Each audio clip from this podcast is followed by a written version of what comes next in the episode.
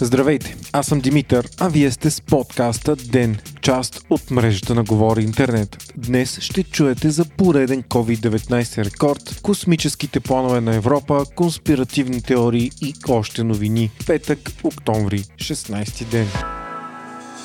Ден е единственият всекидневен новинарски подкаст в България. Всеки работен ден се стараем да ви разкажем най-важното от деня по възможно най-обективния избит начин. Ден съществува от една година и има над 1100 абонати само в Spotify и десетки хиляди слушания на месец. С други думи, Ден е един от най-слушаните подкасти в страната. И да, можете да рекламирате в един от най-слушаните подкасти в страната. Ако искате вашия продукт или услуга да присъства в канал с над 90% ангажираност на аудиторията, пишете на info.atgovori-internet.com. А ако сте слушател и искате да подкрепите ден, можете да го направите в patreon.com slash говори интернет, избирайки опцията Денник.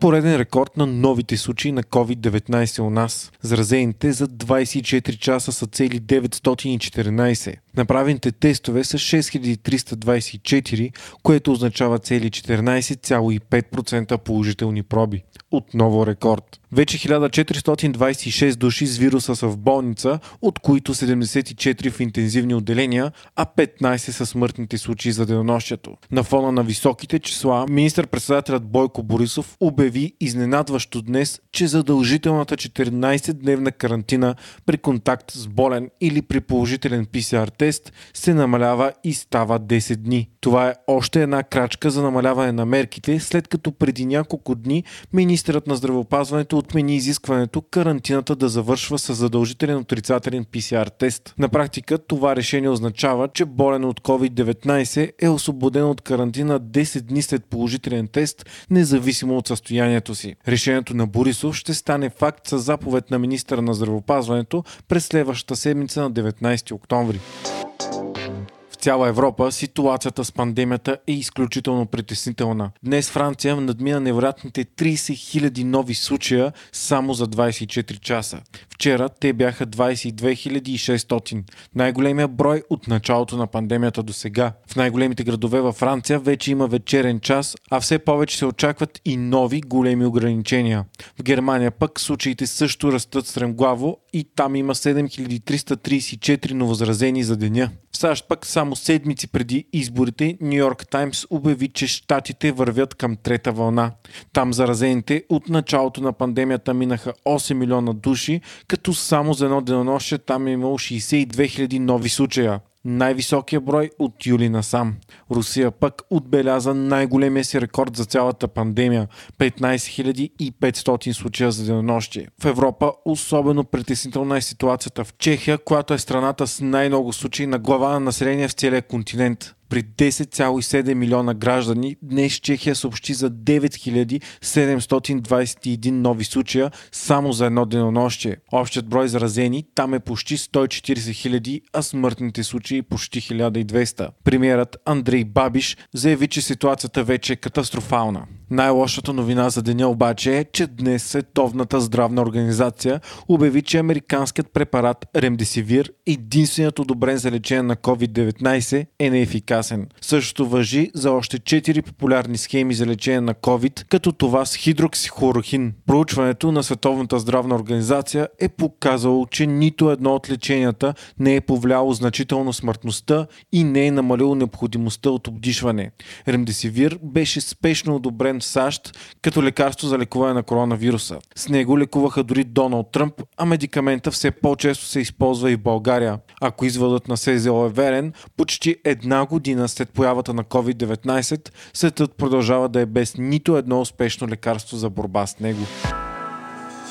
Европейската космическа агенция представи плановете си за връщане на хора на Луната. Агенцията представи редица планувани супер амбициозни проекти. Това са изграждането на двигатели за американският космически кораб Орион, създаването на кабина за екипажа на бъдещата орбитална космическа станция около Луната, както и системи за зареждане с гориво и комуникации. Всички проекти ще се изпълняват в партньорство с НАСА и космическите агенции на Канада и Япония. Програмата се нарича Gateway и тази седмица бяха подписани някои окончателни договори с европейските космически компании. Идеята е основният кораб за превоз на хора до Луната да бъде американският Орион, за който обаче Европа ще осигури двигатели. Първият полет ще се състои до година и ще бъде тестови без екипаж. Гейтвей ще бъде пък основната база на астронавтите за преземяване на Луната. Те ще летят от Земята до 40-тонната станция, а оттам ще кацат на Луната и обратно. Станцията трябва да бъде завършена до 2024 година и да влезе в употреба до края на десетилетието. Двете европейски секции на станцията ще бъдат построени от италианската компания ТАС, компанията, която е изградила и половината от обитаемия обем на Международната космическа станция. Тя ще направи модулът iHub за живеене на европейските астронавти и Espirit за комуникация и зареждане с гориво. Пълният договор е на стойност 327 милиона евро. Европейската космическа агенция ще започне работа и по разработването на превозно средство за Луната – роботизиран космически кораб, който да може да пренася до 1,5 тона полезен товар до спътника ни. Корабът ще се прави или от ТАС, или от Airbus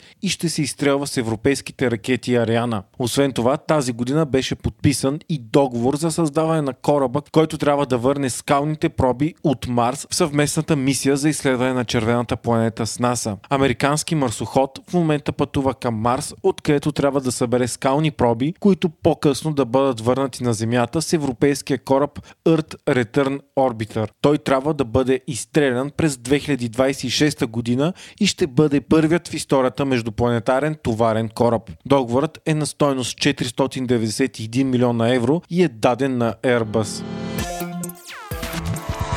Още от деня. YouTube обяви днес, че забранява разпространението на конспиративни теории в платформата си. Новата забрана е прията най-вече заради резкия скок в популярността на конспиративната теория QAnon. Според тази теория, американският президент Доналд Тръмп и специалният прокурор Робърт Милър се борят срещу глобална гигантска педофилска мрежа за отвличане и насилване на деца, свързана с Демократичната партия.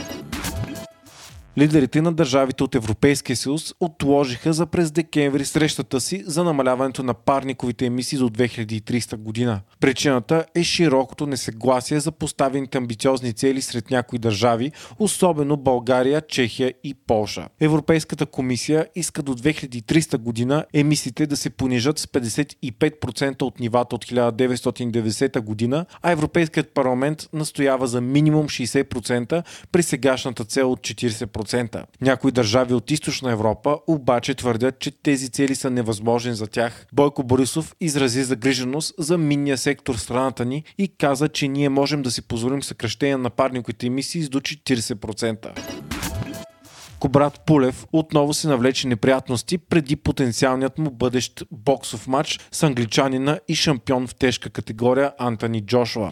В интервю той обяви, че Джошуа, който е чернокош, има по-хубав тен от него. Това изказване беше последвано с множество публикации в английските медии, обвиняващи брат Пулев в расизъм. Днес Кобрата написа, че цветът на кожата няма никакво значение и че той не би си позволил проява на неуважение към човешко същество на расова, етническа етническа или религиозна основа. Според него думите му са изкарани извън контекста и той не е искал да дискриминира Джошуа по цвета на кожата му. Това е второ подобно проведение на Пулев, който преди години целуна репортерка в САЩ след свой боксов матч.